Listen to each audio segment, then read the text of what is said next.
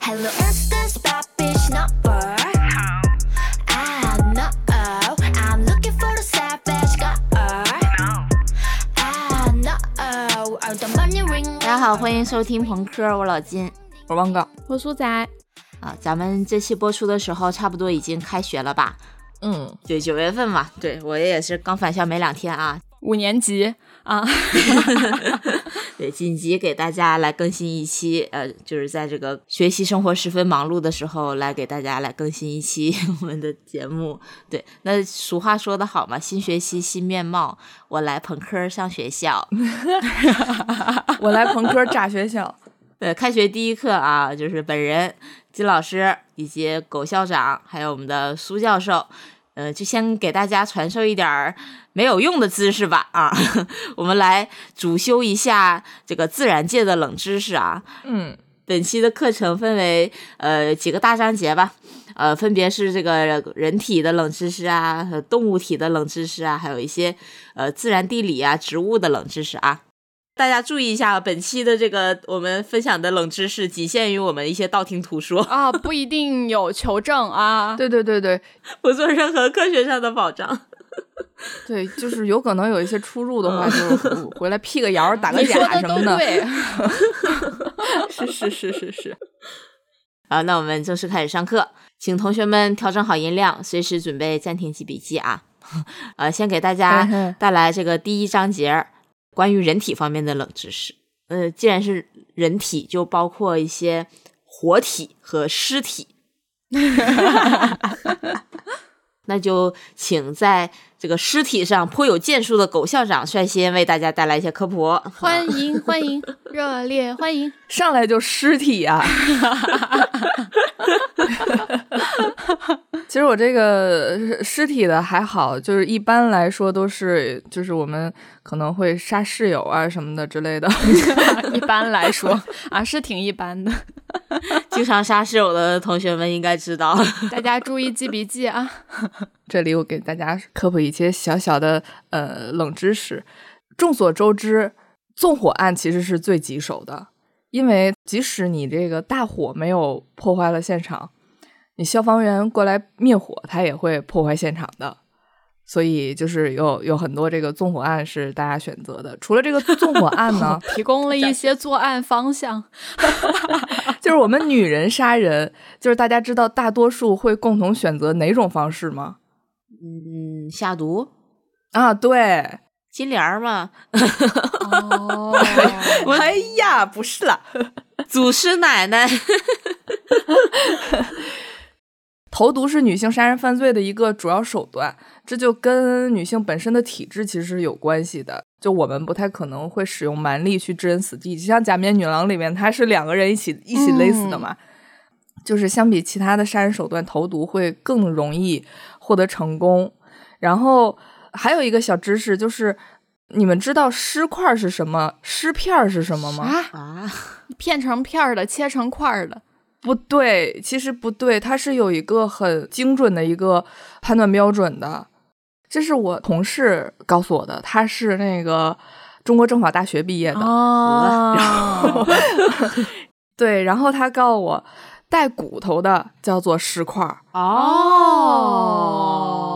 然后去骨的叫做尸片儿。啊，那就跟那个咱吃烤鸭，就是带骨就是鸭架子，啊对对对然后说片鸭片的烤鸭就是没有骨头，只有肉的 啊。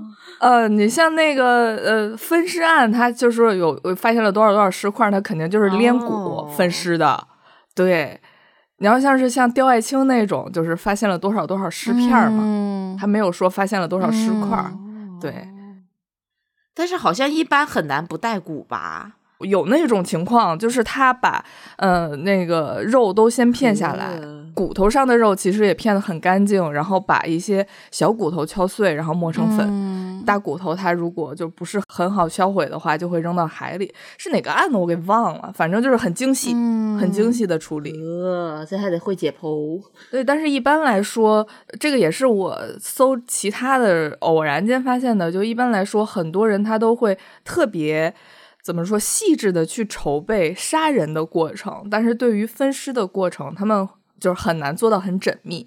会有很多意外发生。对很多突发的情况，你像有很多人，他就觉得自己很缜密，就我把它分成多少多少块儿，但是其实很难分的，对，很很难砍得下来。就得那骨头很硬啊，人的骨头。对，我看那个假面女郎的时候，我就觉得很离谱，不是那个朱武男，就是争锋欧巴演的那个朱武男，他拿了一把小刀就把那个人切了。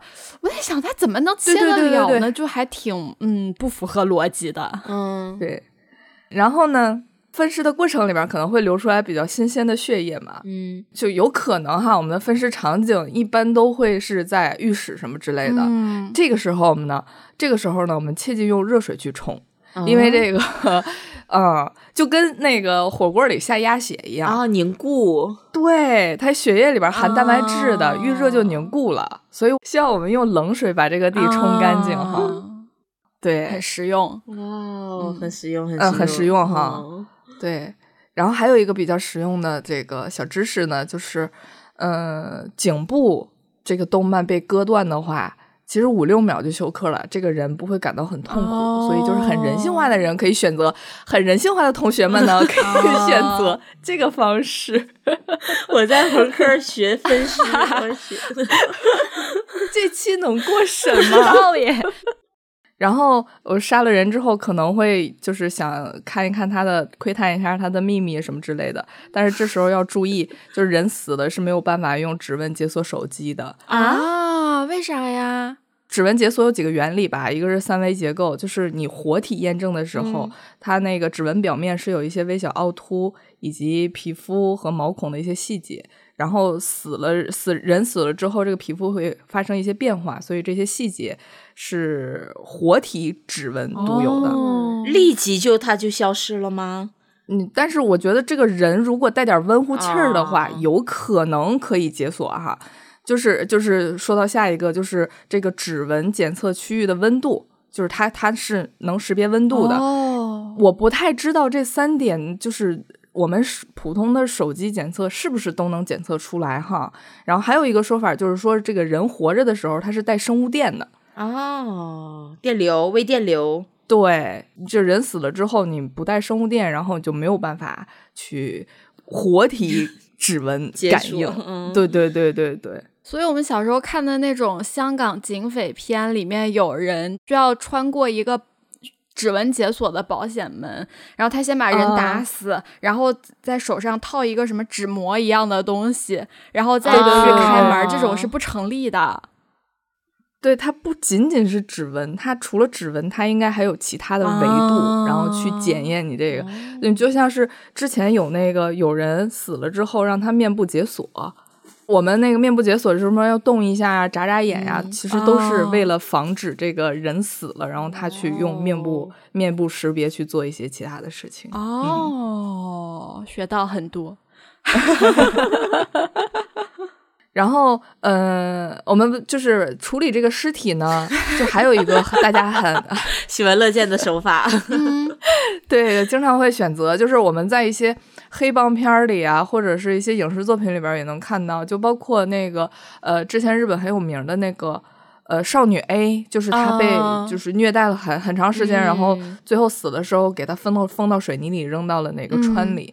对，然后就是大家经常会选择就是水泥藏尸，嗯，就是它其实很不明智哈，这个选择就是首先先明确一件事情，就是尸体藏在水泥里是会腐烂的，因为这个水泥是弱碱性的。然后尸体被弱碱性包围的时候，包围的话就会加快这个尸体腐烂的速度。呃，因此呢，细菌就会在人体内繁殖，水泥在外部对人体进行一个侵蚀，两相加剂之下就会加速尸体的腐烂速度。再加上这个密闭的空间，温度会逐渐升高，就会给这个细菌一个十分良好的发育环境。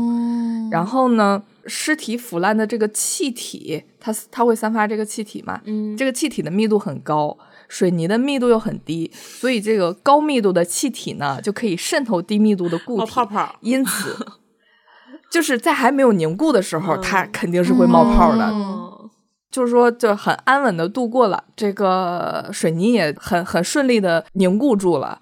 但是呢，这个尸臭还是会透过水泥去弥漫到空气里。嗯，对美国之前有一个综艺吧，就是做求真实验，什么多多少米摔下来不会死呀什么的，然后他们就做做过一个相关的实验，就将两只死猪埋到这个水泥里，然后还没有告诉所有人，把这块水泥做成了可供人行走的水泥路。嗯然后就是因为很多人觉得只要水泥将尸体封住了，这个味道就不会散出来。嗯但事实上，就是掩埋以后的猪尸体会散发出来比它在露天暴露出来的那个味道更重的尸臭。咦，嗯，其实路过的人也会很都很奇怪，说什么味儿啊什么的。嗯后来这个实验人员又在这个水泥上又附了这个塑料膜，然后又加了水泥，才稍微减缓了部分的冲击力，就这个味道的这个冲击力，嗯但是依旧还是没有办法遏制它缓缓渗出来这个臭气，所以封在水泥里也不是很明智。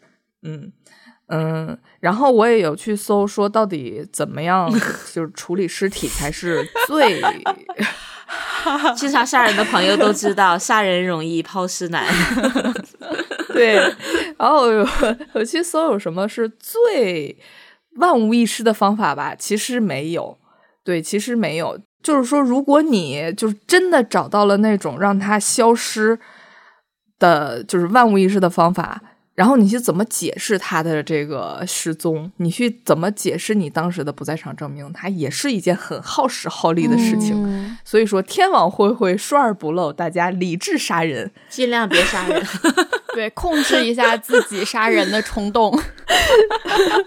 对对对。就是后面麻烦事儿实在太多了。对，真的，我有很多时间做梦，梦见我杀人，然后杀人的时候都很都会很顺利，然后每次都是在处理尸体的时候，在梦里边自己告诉自己，你为什么要杀人？你为什么要这样？然后就愁醒了，上班还累，真的比上班还要累，比正正常常、正正经经的过一个生活要难多了。好有教育意义啊，狗校长。哇现身哦说法，是对呀、就是从一个特别特别刁钻的角度切入来给我们普法，就是要劝我们从善。哦，对，我这时候再加一个呃法律小知识吧，就是你故意杀人和危害公共安全，嗯哪个可以判死立即执行？杀人吧？难道是公共安全啊？这公共安全分分很大耶，就是安炸弹啊，就这种，我觉得它危害面会比较广。对，嗯，其实是危害公共安全比较容易判死立即执行。哦，我我我我理解错了，我以为是寻衅滋事。我就想到就是随机杀人啊，就是什么在那个商场安个炸弹呐、就是这这种。嗯对对对，为什么说这个故意杀人很难判死立即执行？就是一般都是死缓。嗯它对于这个故意杀人的这个面儿，他是很严格的。哦就是你故意杀人，你光杀了不行，你还要是看，还要看是不是分尸、抛尸、毁尸、侮辱尸体，哦对，他才能判立即执行。哦就危害公共安全，你可能是你可能是只针对就。我觉得可能提供了一个好的思路，哎，就好比今天我想我想撞死金老师，我要是在金老师家客厅撞死的金老师，我家够大的。你就没有危害公共安全，你只危害了嗯金老师的人身安全。对，但是我如果在大马路上撞死的金老师，啊然后我还连带的撞死了谁其他的人，那我可能这个罪名就大了。嗯，好，这个我的我的分享就暂时到这里哈。对，嗯、谢谢谢谢葛校长。就刚才那个葛校长分享了一些关于处理尸体之后会散发出味道这件事嘛，就我这边也有一些关于人体味道的冷知识。我不知道你们就是会不会经常在地铁上或者是你的同事身上闻到一种莫名其妙的味道，嗯就它也不是汗臭，也不是那种衣服馊了的味儿，它就是从毛孔里面渗透出来的一股，就是我叫它是人肉味儿。嗯哼，其实这个就是呃叫做疲劳臭，或者是熬夜臭，哦对，一般叫做疲劳臭，坊间说法。其实它就是呃人体散发出一种类似氨的味道，哦，就是厕厕所 就是尤其是农村的大旱厕的那种味道会非常的明显，哦其实它们的成分会很相似，也就是你人在处于一种长期疲劳或者是熬大夜之后呢，就会散发出一种需要蛋白质合成才能够起效的气体。人体是由蛋白质主要构成的嘛，所以这种类似氨的味道就会合成出来，然后从你的毛孔里面渗透出来，嗯，就是我们闻到的那种很抽象的、很不健康的，但是侵略性又很强的那种臭味儿，就是它跟狐臭、汗臭、脚臭都不一样，嗯它就是类似嗯那种氨气的那种难以形容的。呃，这个味道，反正我对这个气味是非常非常非常非常敏感。嗯就如果我在坐地铁的时候，旁边有人闻有会有这种味道，我就会觉得，哇，你昨晚是不是熬夜？你最近是不是很累？然后我会马上弹射起离，就是到另一节车厢。对对，所以大家真的不要熬夜，不要让自己太累，或者就哪怕是我觉得心情会特别焦虑，或者是特别压抑的情况下，你的身体也会产生这种反应，也会让你变臭对、胖臭。对，对对对，嗯，就是为什么说不能熬夜呢？再尖锐一点，嗯就是它尸臭尸臭味儿里边有一个成分，它也是有氨的。嗯对，形成尸臭的这个味道里边也是有氨的，除了氨还有什么硫化氢乱七八糟的东西，但是就有一部分的小重合吧，我这么理解哈。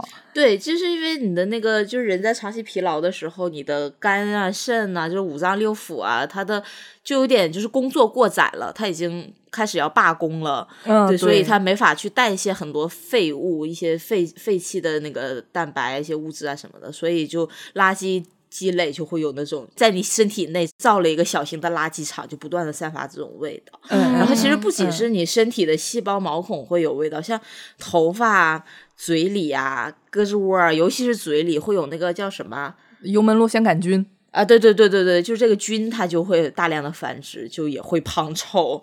嗯，嗯，大家不要熬夜，早点睡。实在实在睡不着，就多听点海龟汤，也可以睡着。对自己好一点吧。对，刚刚金老师说了一个气味的，我这里也有一个啊，就是、呃，我们都知道，你吃豆子吃的多就会放屁。嗯。放屁很多，然后你的放的屁胖 臭，嗯。对它这个是也是确实是有科学依据的，因为豆类它的里面含的糖主要是低聚糖，但是这种低聚糖呢没有办法被人类的消化系统吸收，所以它就会完好无损的穿过你的小肠。到达你的大肠，然后在大肠里面的一些 细菌 不是就是细菌会分解它。就虽然消化系统没有办法吸收，但是会有那个肠肠道的菌群来分解它，会产生硫和甲烷。这些呢，也就是屁的主要成分。哦，甲那点一下，它是不是会爆炸？屁本身就会 会着啊。对啊，对啊，它就会被你的身体当成废气排出，所以你吃豆子吃多了，放屁就会胖臭。嗯 为什么会关注到这个呢？一些气味嘛，嗯，然后再说这个肠子啊，我这边有一个关于肠子的冷知识。嗯嗯，就是如果就是狗哥杀完人之后，他想嗯那个、他在三楼杀完人之后，他想逃离这个案发现场，他可能会选择把这个尸体的肠子从身体里面取出来，然后我为什么会这么选择？然后把它展开，从三楼伸到楼下，他就可以安全的到达地面。哦，哦，我明白了，我是在监狱里边，然后杀人的同时还要越狱，是吧？就是说人 人的肠子，你把所有的肠子从身体里面取出来，然后把它展开，它的长度就大约就有三层楼那么高，大概是七到九米吧。嗯，真的还蛮长的、哎对你想想，它团团团团在身体里面，哇，厉害！嗯嗯，是的，刚才说到这个肠子的长度嘛，你们知道就是你身体里面所有的静脉伸展嗯开有多长吗？一个足球场，呵，太瞧不起你自己，太瞧不起你自己了。啊，嗯人的静脉耶，静脉，你你看看你的胳膊腿儿，能到火星，啊，全连起来嘛，能绕地球一圈儿。两圈半，两圈啊半，真的绕地球两圈半啊，真的很很厉害。哦就可能有很多我们甚至看不到的一些血管什么的，那香飘飘还是不行。奇。我靠！你身体里没有一年销量的香飘飘。然后我这边还有两个小小的关于人体的冷知识啊，啊，嗯哼，是比较有趣的了，就没有这么血腥啊，就是没有这么就是解剖 什么的啊。嗯，对，第一个是呃，你们可以试一下，一直盯着你的手心看，你一直看。手心会发热。对，这个我也知道，哦，那你们知道为什么吗？不知道。不知道，这个其实跟我们上期那个生理反应讲的，就是你把一个嗯尖的东西对准你的眉心，会有那种电流麻痹的感觉的原理有点相似。就是其实目光是炙热的。对你的是 眼神如炬。对，其实你手人手心的温度和身体的温度其实是一样的，但是你平时你的注意力不会放在你的手心，所以你不会感知到那里有热量。然后你把你的注意力和精神集中在手心的时候呢，你的神经末梢就会把这个信息传输到你的大脑，然后让你的大脑协调你的感感受的资源到你的手心这个地方，你就会感受到它的存在，所以它才会发热。对，其实是一个注意力集中的感觉。对，嗯，这还嗯，然后还有一个就是人的屁股永远都是凉的。我还以为你说人的屁股永远都是两半儿。我看看谁这个时候伸手摸自己屁股了，你们可以试着摸一下。如果你旁边没有人的话，可以试试摸你的屁股蛋，你会发现它是冰凉的。啊，对，为啥呢？为啥呢？啊，是因为这个地方脂肪多吗？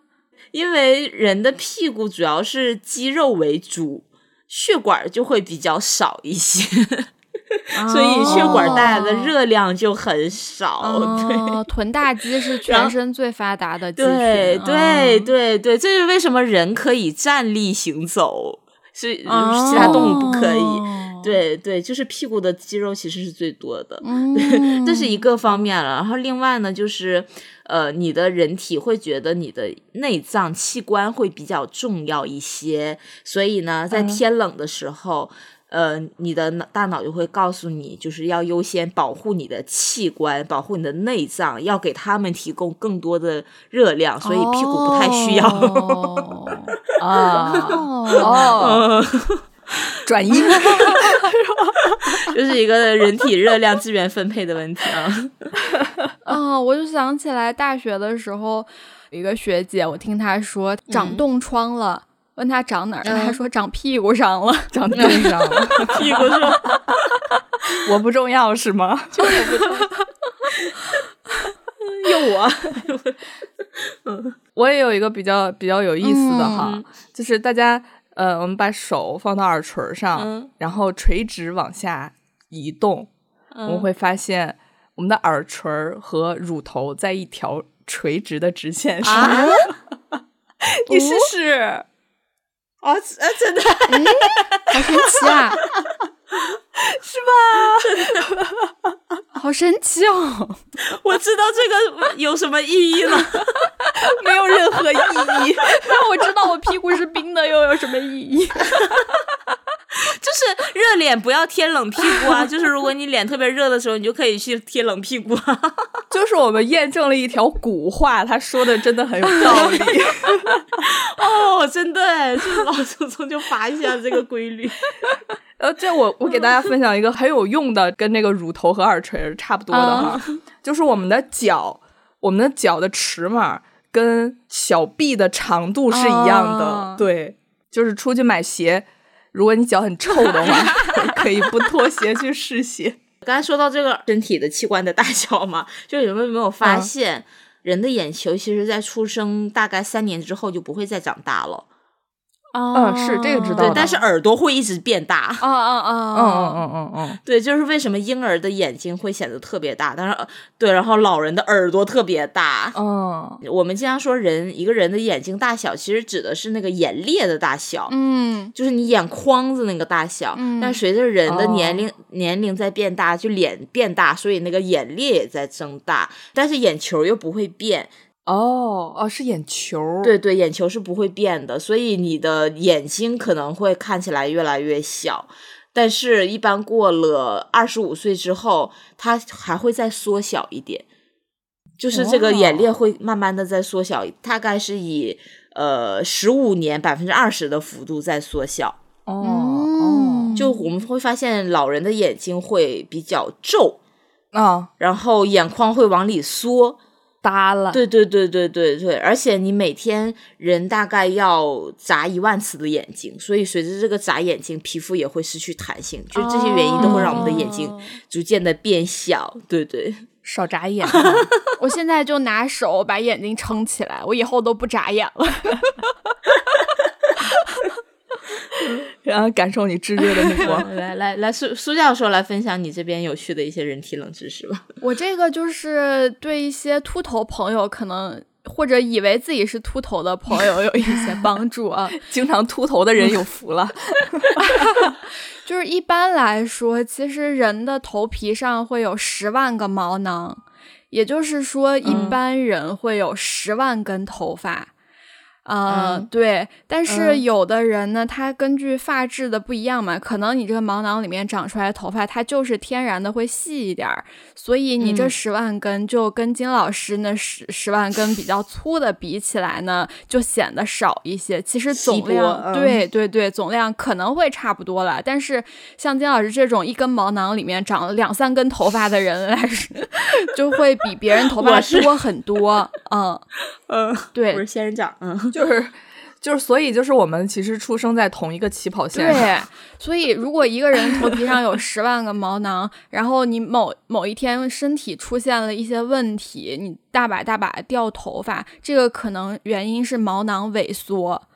而不是说你的头发哦断掉了，或者是怎么样的，对毛囊萎缩会哦把你的头发顶出去是吗？它就不长了。对呀、它就、哦就萎缩，就跟那植物它的根儿那个啊坏了一样，对，哦那就是嗯挤出去了，应该是把头发。嗯，嗯，就它没嗯地儿了。嗯，所以其实嗯正常普通人来说啊，呃，每天掉一百根头发是没有什么大的影响的。嗯，所以别人在说你，哎，你最近怎么头发怎么这么少？你怎么秃成这样？你就会，你就可以跟人吵架说，哼，我们都是十万根毛囊，凭什么你的？你不要再说我们毛囊数量是一样的。而而且我我记得那个女性她其实是没有秃头基因的，秃头基因只有男性有。嗯，好像是的。因为人的头皮上这十万个毛囊，它就是这么多了，它不会再增多了，别的地方也没有，所以一般来说，你植发的时候取的都嗯是后脑勺后脑自己头上对后脑勺的藏在头发里嗯面的一些毛囊，去把这个毛囊移到你想要长头发的地哦方。嗯，拆东墙补西墙，我很好奇，是这个毛囊决定了这个头发的状态吗？就是如果我把嘎窝的那个毛毛的毛囊 植到我的刘海上，它会是卷曲的那种，很强壮啊。不是你嘎吱窝卷曲，是因为你天天夹着嘎吱窝，它没办法长直。吧？不是吧？是的，是的吧？是的，你哪有空间给它长直啊？我关键是它也就长那么老长，它也不会再往长了长，因为它没有空间。不是吧？你 你试试每天展开双臂，你每天展开大鹏展翅，你坚持三个月，看看能不能长长。有没有懂的朋友们啊？我真的好想知道啊！呃，求求大家告诉狗哥吧。笑死！然后还有一个就是，嗯、你的一根头发通常它的寿命呢在二到四岁，最长呢它嗯能活到六岁。哦我以为真的就是轮班长，然后你就你长三五天，我长三五天，然后保持一个总量不变，这么长啊？反正头发它总会掉的嘛，它不可能长一辈子都在你头上，嗯对吧？嗯、就是人那新陈代谢各种那个细胞也会轮换，也有自己的周期的，所以头发也是有自己的周期的，它也就最长嗯也就六年。嗯，所以六年之后，你其实相当于呃，有一头新发，就是对换了头。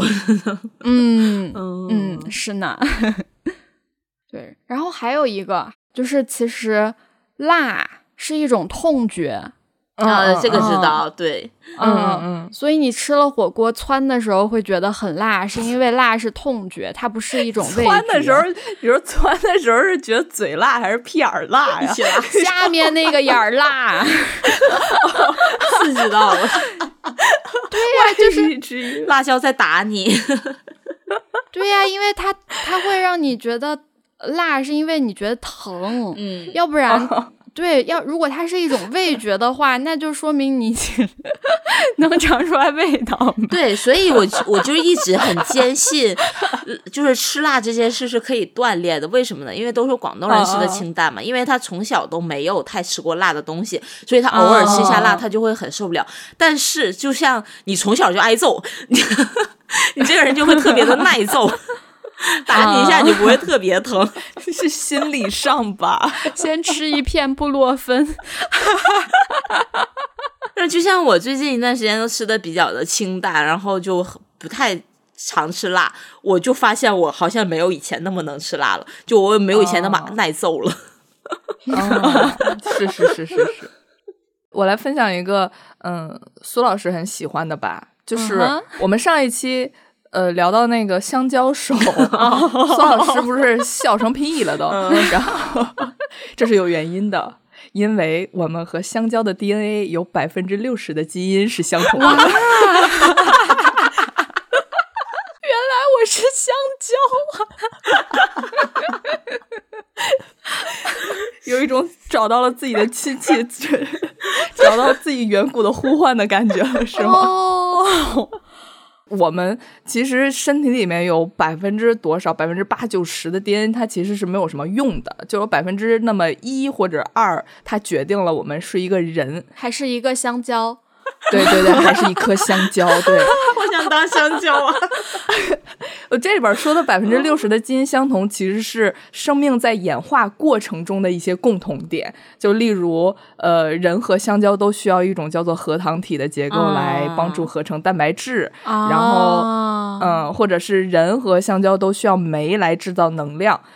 简单的来说吧，这就像是做水煮鱼和水煮肉片儿，就是虽然我们的外形跟原材料不一样，但是食谱其实差不多，然后制作步骤也可能差不多。对，就是除了香蕉，还有一种很想象不到的生物，跟人类的 DNA 有百分之六十一的相同。你们猜猜是什么？该不会是蟑螂吧？啊，不是，不是，不是，不是。其实可能这个大宗上其实也差不多，蟑螂大宗但？是，嗯，是苍蝇，哎好不到哪去。嗯，是果蝇，而且就是一些与人类相关的疾病基因在果蝇中也存在，就例如阿兹海默、帕金森、肌肉萎缩、糖尿病啊。不是果蝇得阿阿兹海默有什么意义吗？不是，不是，它不是得，它是与这个疾病相关的基因在他体内。哦它携带这种基因。对，啊，对，所以有的时候可能就是就研发这类的药物啊，或者是什么之类的话，会用到果蝇。我刚想说果蝇得阿兹海默会有什么反应？他刚去那个 尝了一块大便，过一会儿又回来。这是什么？吃一下。这是什么？吃一下。这是什么？吃一下。就是说到吃呢，谁吃？这什么？是果蝇吃。说到吃呢，呃，喜欢吃粉笔、喜欢吃泥的朋友们注意了，你们的身体很可能是缺铁了。哦，从这儿呢，我们可以引申出来一个很牛逼的一个知识点呢，就是我们的血液中的铁和骨骼中的钙来自于远古巨大的恒星爆炸。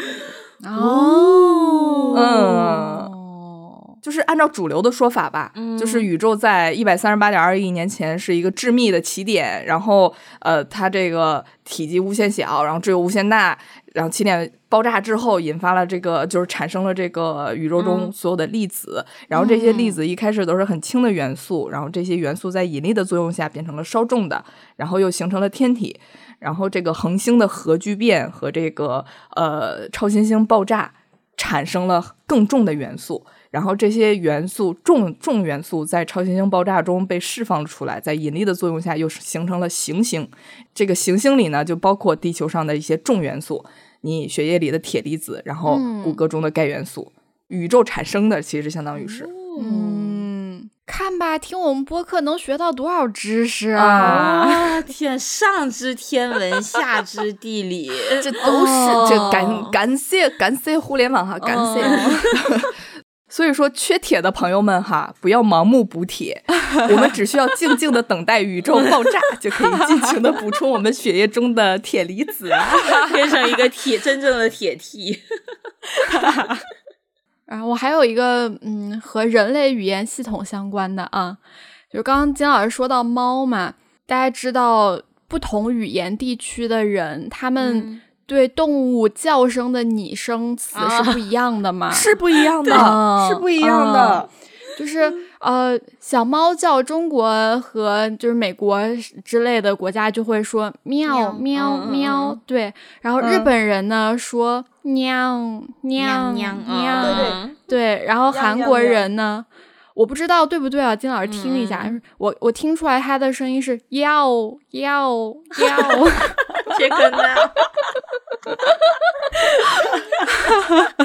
我好像真没有注意过哎。不，哦，哎，我咱们都不用，咱们都不用走出国门。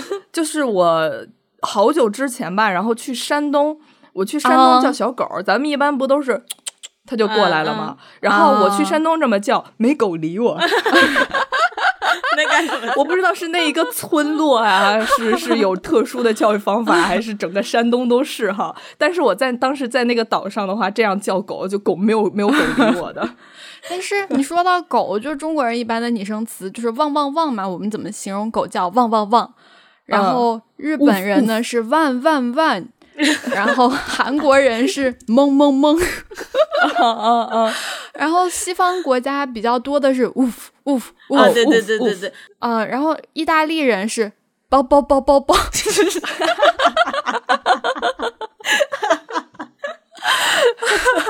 但是我觉得最有意思的是小鸡叫，嗯，小鸡叫，嗯。中国人一般都是咕咕咕、叽叽叽，嗯，希腊人说布鲁布鲁布鲁布鲁，水开了，我记得有个地方是 on on on on，嗯嗯嗯，韩韩国人是啪啪啪啪啪啪啪，啪啪啪，不是大鹅吗？葡萄牙人是 biu biu biu biu biu biu biu，在听我们的冷笑话。然后俄罗斯人是哔哔哔哔哔哔哔。日本人叫 biu biu biu biu biu biu，这有也在听我们的冷笑话，对，很神奇，太搞笑了。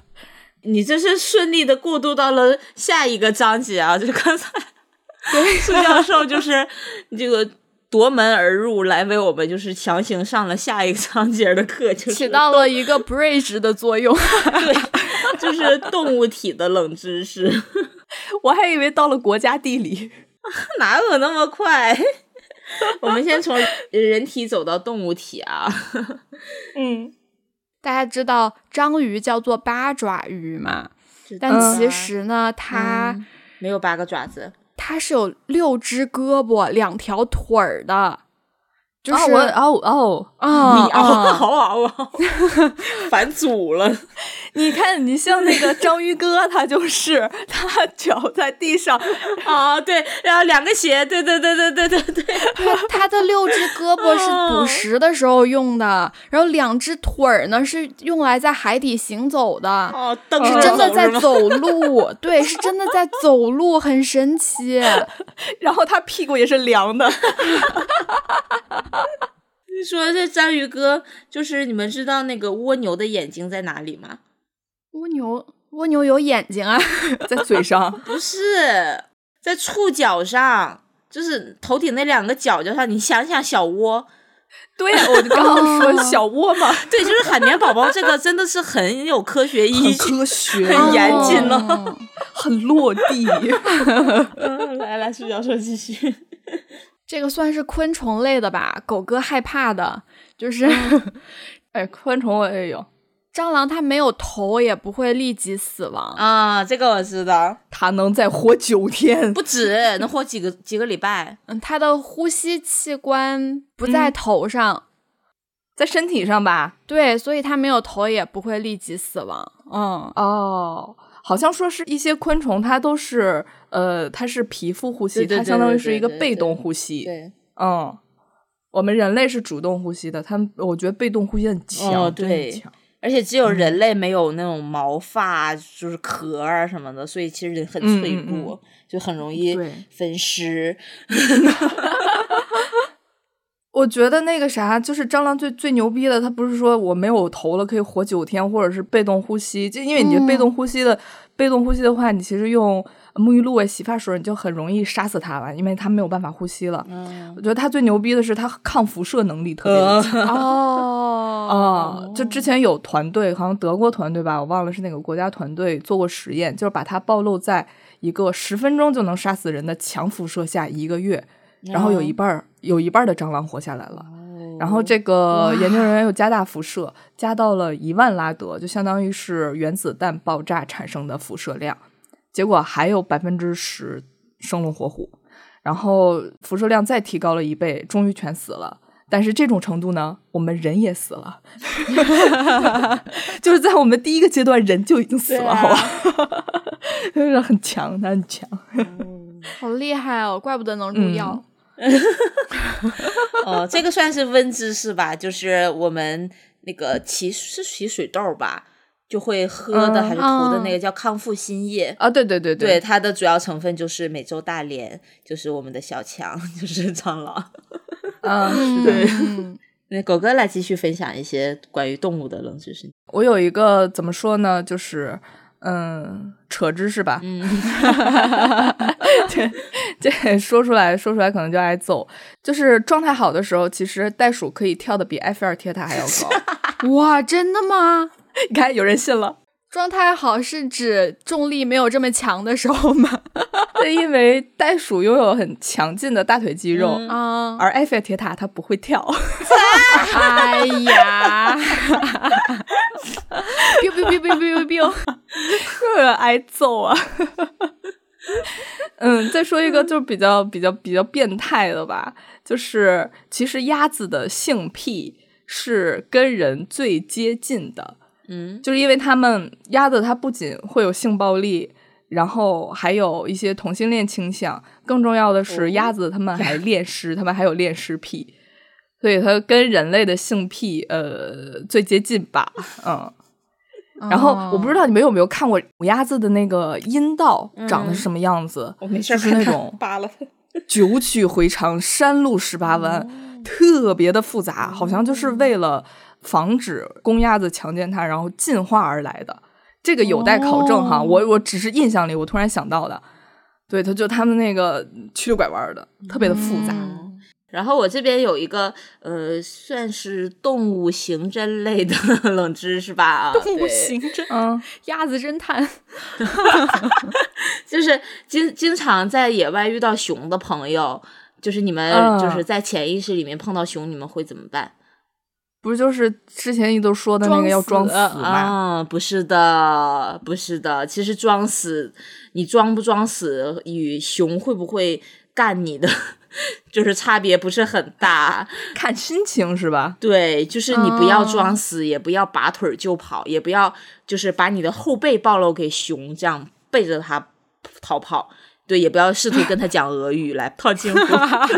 对，就是其实这些方式都会引引起熊的注意，因为你装死你不呼吸，那熊也不是傻，它也不是瞎，它还是有体温的。对对，它除非吃的很撑，它不会想吃你。但一般在处于饥饿状态或者想觅食状态的熊，它一定会闻到热乎气儿，它就会来来吃你的。对，所以正确的做法是你要面向着它，保持一个相对静止的状态，慢慢后退，慢慢后退，然后找到机会迅速逃跑。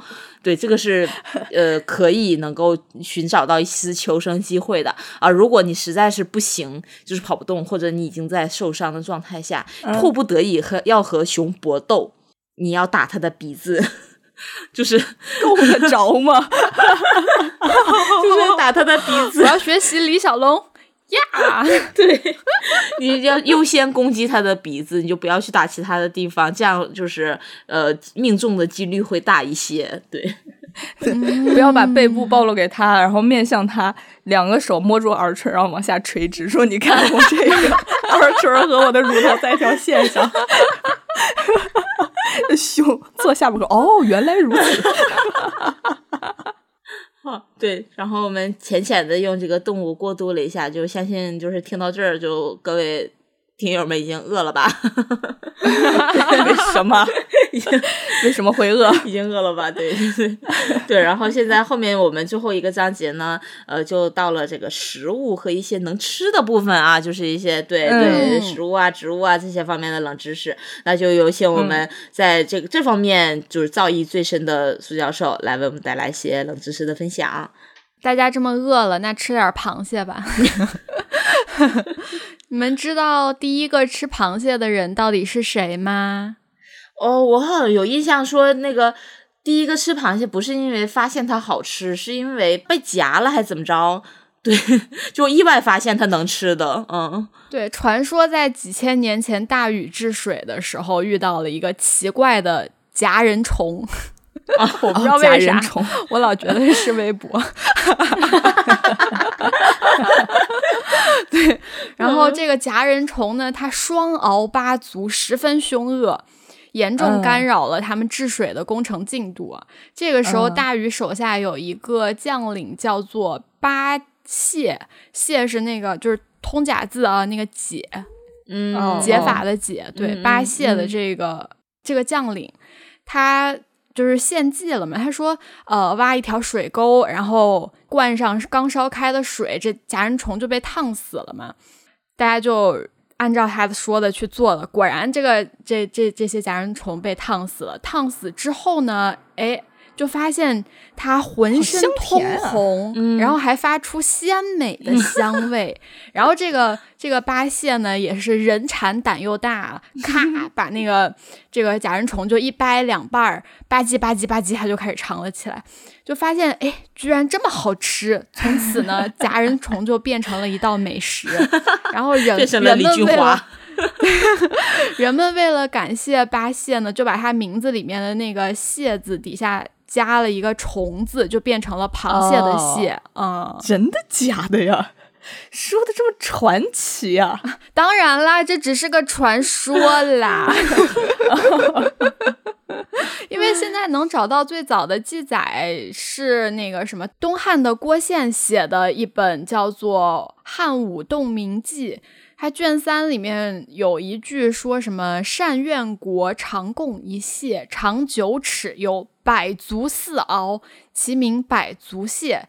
呃，主啊其壳胜于黄椒，亦谓之鳌椒。对，哦。啊哦，对对对，是的，呃，反正就是，但这只是说善愿国曾经向汉武帝进贡过螃蟹嘛，没有说第一嗯嗯次嗯螃蟹到底是谁吃的，所以大家就，嗯，目前普遍觉得还是那个八蟹找到了那个螃蟹的吃法，嗯。嗯，八蟹将军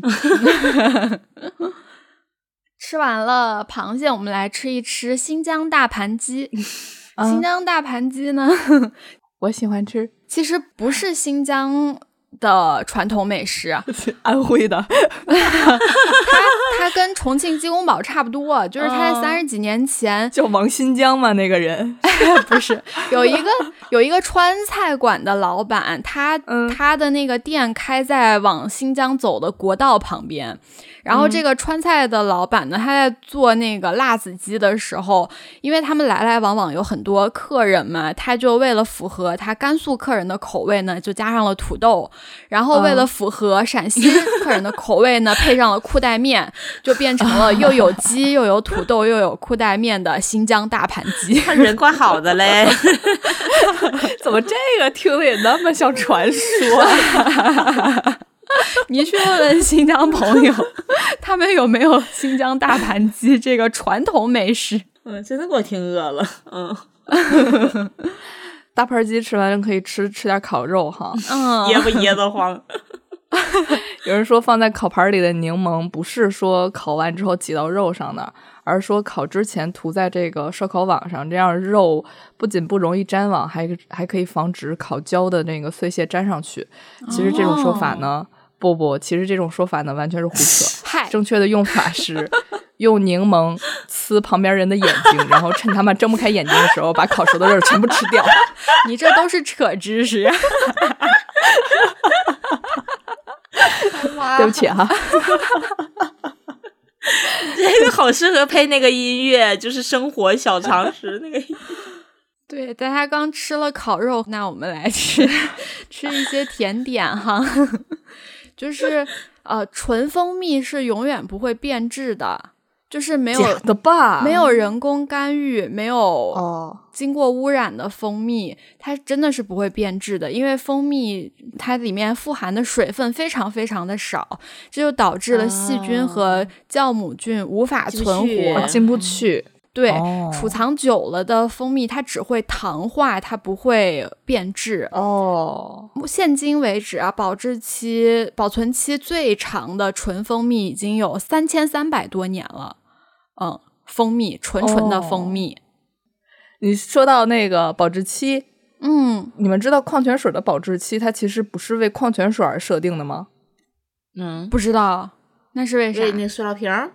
对，矿泉水瓶子上的那个保哦质期其实是为矿泉水的瓶子设定的。哦，塑料瓶儿。对，不是说到这个日期矿泉水儿这个水质就过期了，哦而是因为到了那个日子，这个塑料里边的呃 T 元素好像是为了要提升这个塑料瓶儿的这个耐用度嘛，然后会用很多呃合成技术，然后在这里边放了一些 T 元素，然后这个 T 元素会随着随着时间被降解出来。所以它那个保质期、就是到了这个日日子，这个塑料瓶里边的这个物质就开始分解到水中了，是这个日期。哦，嗯哎，说到那个矿泉水儿，你们知道那种桶装水，就是那种桶装水的盖子、叫什么吗？不知道叫嘴儿。不对，它它真的有一个自己的名字，叫帽子。它叫聪明盖，哦 真的哦哦，因为它可以止水是吗？不是，就是你你那个盖盖子顶到那饮水机，它就自动被顶开了。就你不用把它捅开，怎么样？它直接你把它坐上去，它就自己就开了，所以它叫聪明盖。所以饮水机上面的那个顶的东西叫聪明座。哦啊，真的吗？我觉得这不是为了，不是为了说这个盖子是有多聪明，而是说发明这个盖子的人说，哦哇，真聪明啊！这人一定是个 E ENTP。所以我要我要给他起名叫聪明盖。刚才说到，就是你们一直在吃烤肉嘛，就是像你们这些、呃口重的人吃烤肉都很喜欢放就大蒜嘛，对吧？那如果、嗯呃有一种方法可以不用把蒜放到嘴里面就可以吃到大蒜，你知道是什么方法吗？我拿来闻。不对，蒜蓉酱，嗯。你可以把你的鞋和袜子脱掉，然后用大蒜去搓去搓你的脚底板，啊，半个小时之后，你的嘴巴里就有蒜味儿了。哎呀，啊 哎呀，啊我呀，这个蒜也不是非得吃。烦死啦！就是我就不能用嘴吃吗？我觉得这个不是特别特别的严谨啊，也是两个无聊的科学家去做的一个实验。因为大蒜里面有一种叫大蒜素的东西，然后这种味道、嗯这种物质穿透力特别强，它可以通过血液。就是一直往上、往上、往上，最终达到到达你的嘴和鼻腔，就是让你感受到这种 蒜的味道。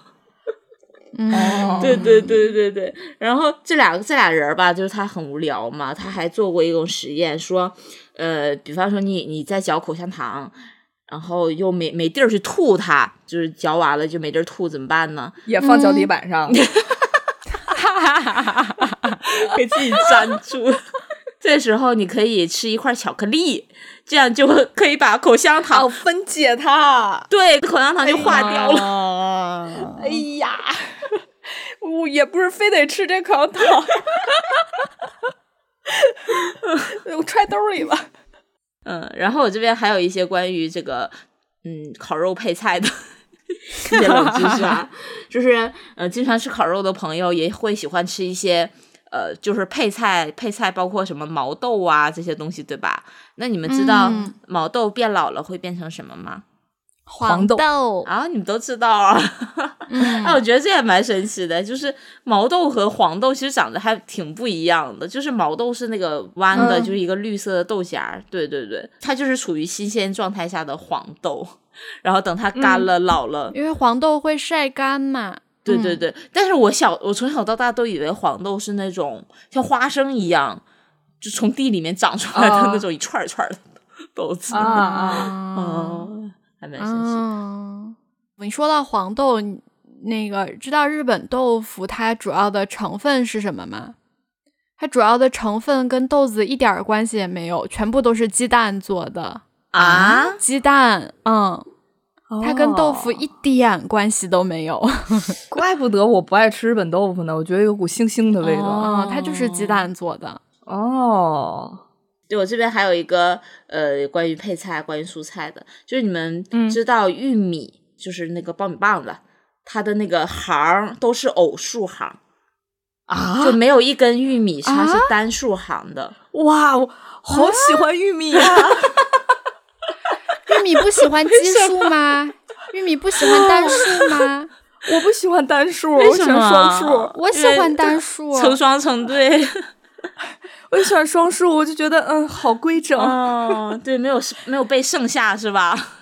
因为玉米的那个果穗在最早发育的时候，就是每一个穗的轴节儿，就是那个一排一排的那个节儿，那个骨兜儿，嗯，它都是成对儿成对儿长的。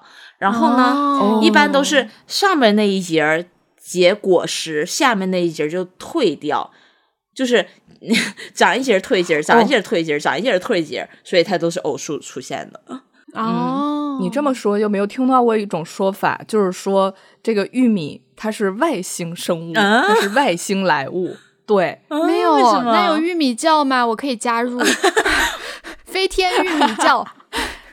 就是说这个玉米是外星人赐予印第安的礼物。哦，我具体不记得不太清楚了哈，就是你其他的农作物，你可以找到它的就是呃类似先有鸡还是先有蛋的这种、这种说法，就是你能找到它有它有种子，然后它是怎么怎么生出来，但是好像玉米就是凭空出现的，哦哦，它来就是玉米。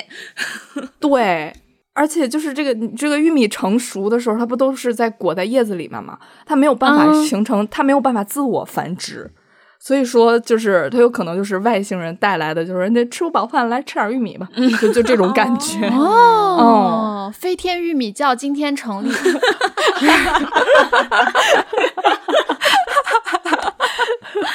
就没有来源没明确的。但是我喜欢这个说法。对，所以你说它全部都是偶数，我靠，做的更实了。哦我也要加入这个飞天玉米酵。然后那个我们说就是吃烤肉，吃烤肉，烤肉这人 出来了，不是了，不是了，就是，呃，我之前有听说过啊，就是说沙特沙特阿拉伯的那个星巴克的 logo，、嗯它只有那个海妖的头顶的那个星星皇冠，它没有那个三人海妖。我一听这我就来劲了，然后就赶紧赶紧搜索。结果发现其实不是的，就是我搜索全网发现就就那么一张图。我觉得可能是谣传哈，就是说啊、呃沙特阿拉伯因为伊斯兰教这种价值观和道德准则，它不能有这个女性的身体露出来。但是我没有搜到这个很就是很很锤的这个实锤吧，所以我觉得应该不是真的。对嗯。但是那个沙特阿拉伯，它是之前它是不允许芭比或者是这种女人人体形象玩具不允许卖的，这个确实是真的，哦就是啊、哦因为他们觉得芭比的这这种就是通通常比较暴露这个服装，还有这个身体比例，是和伊斯兰教的这个审慎啊、保守的这种价值观是抵触的。哦，但是在二零一九年之后，呃，解除了，是可以卖芭比的了。芭比万岁！嗯，呃，还有一个挺挺有意思的国家地理相关的哈，嗯，就是你们知道富士山的所有权是谁的吗？我知道。啊，不会都知道吧？我不知道，他是私人所有吗？对，他是的，是陈奕迅的吗？嗯 不是陈奕迅啦。但是姜老师说的这个就是是陈奕迅的吧，其实也是一个点，就是它的山顶和山下面其实之前是两个归属，嗯富士山的所有权不归日本政府，日本政府对富士山只有租的权利。嗯，它最早来说是属于这个德川家族的，就德川家康的。嗯嗯然后，嗯，然后呢，就是因为这个富士山对日本人的这个，在日本人心里面是很神圣的精神支柱啊，觉得这个山是神山有神明的嘛。然后就是很多这个贵族啊，还有宗教势力就对德川家就是把这个富士山变成私产很不满。然后他们就为了就是缓解德川家康就为了缓解这种不满情绪，然后也是为了拉拉拢这个呃日本的神社吧，他就把这个山顶部分赠予了山上的这个浅间大社，然后嗯德川家康他拥有的是富士山下。富士山下的这一部分的 所有权，对，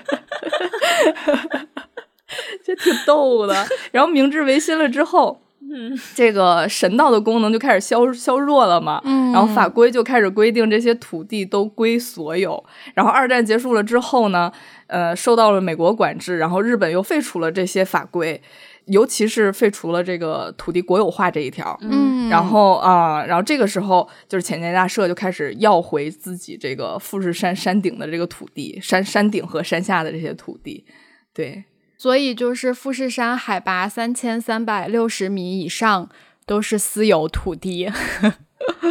对，他是二零零四年将这个富士山山顶收回的，然然后每年日本政府都会给浅间神社一笔租金，来保证这个富士山正常开放。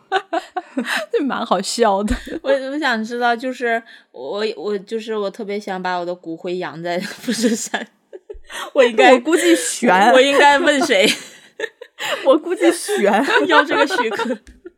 我估计你就是你就跟那个。攀岩似的，不是攀岩都会在那个腰间挂一个那个防滑石的那个边爬边扬是吗？呃那个小兜儿嘛，然后可以把那个你的骨灰塞到那小兜儿里边儿走一步，然后摸出来点儿，然后从那手上搓下来点儿，这样整个山上都是你。嗯，还有一个就是世界上最小的国家其实不是梵蒂冈，这个我觉得应该大家都知道吧？嗯，叫做西兰公国。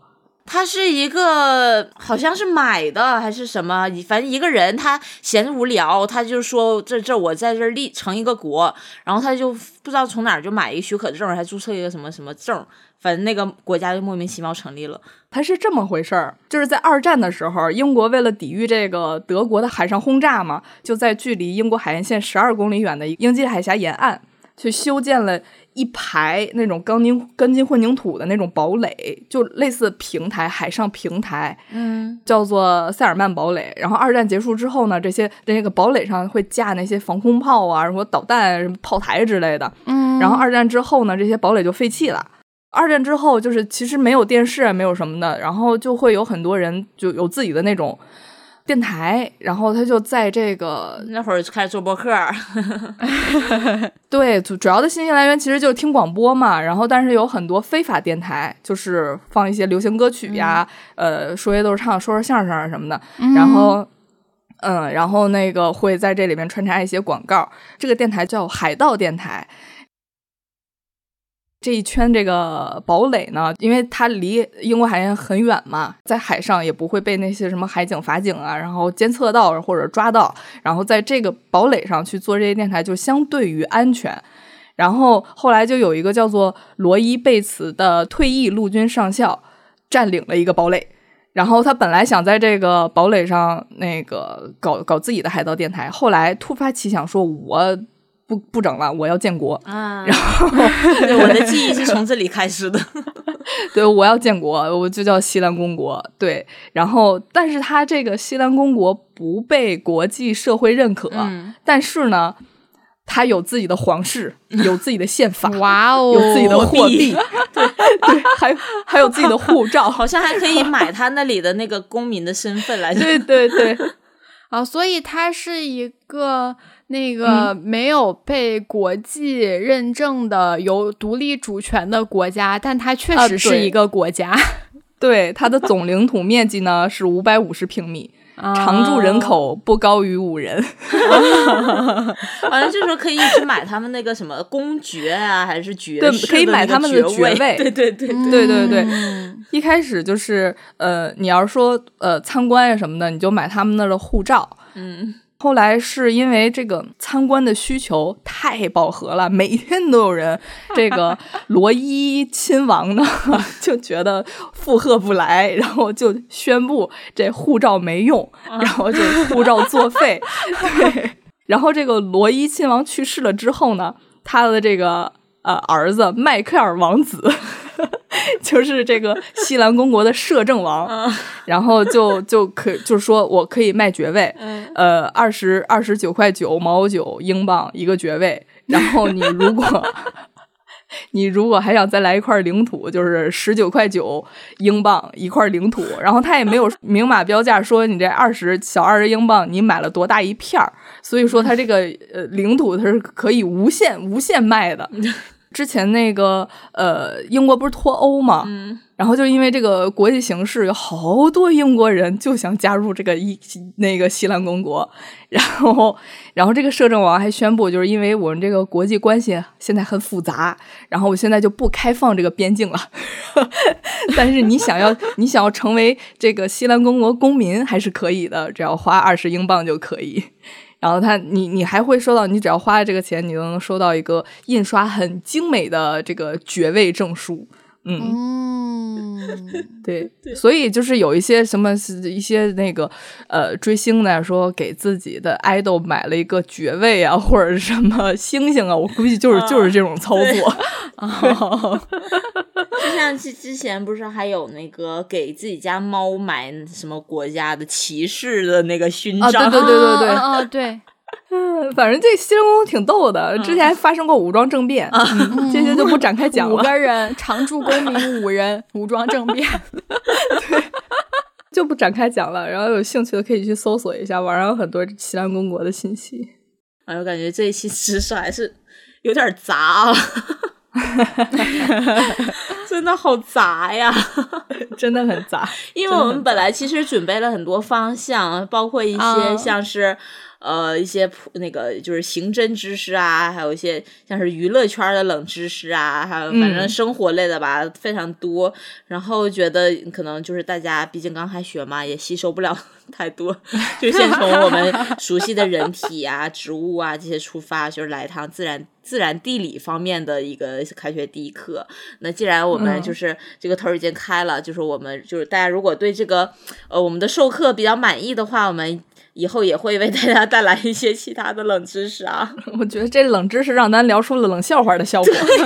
其实这个冷系列啊，反正呃都是挺受欢迎的。对我们以后就多说啊。行，那好，大家对刚才我们一些分享，如果有哪些需要指正 或者补充，还有科普的地方，对对，欢迎在评论区里面给我们反向上上课啊。行，嗯，那是的，的，谢谢各位老师。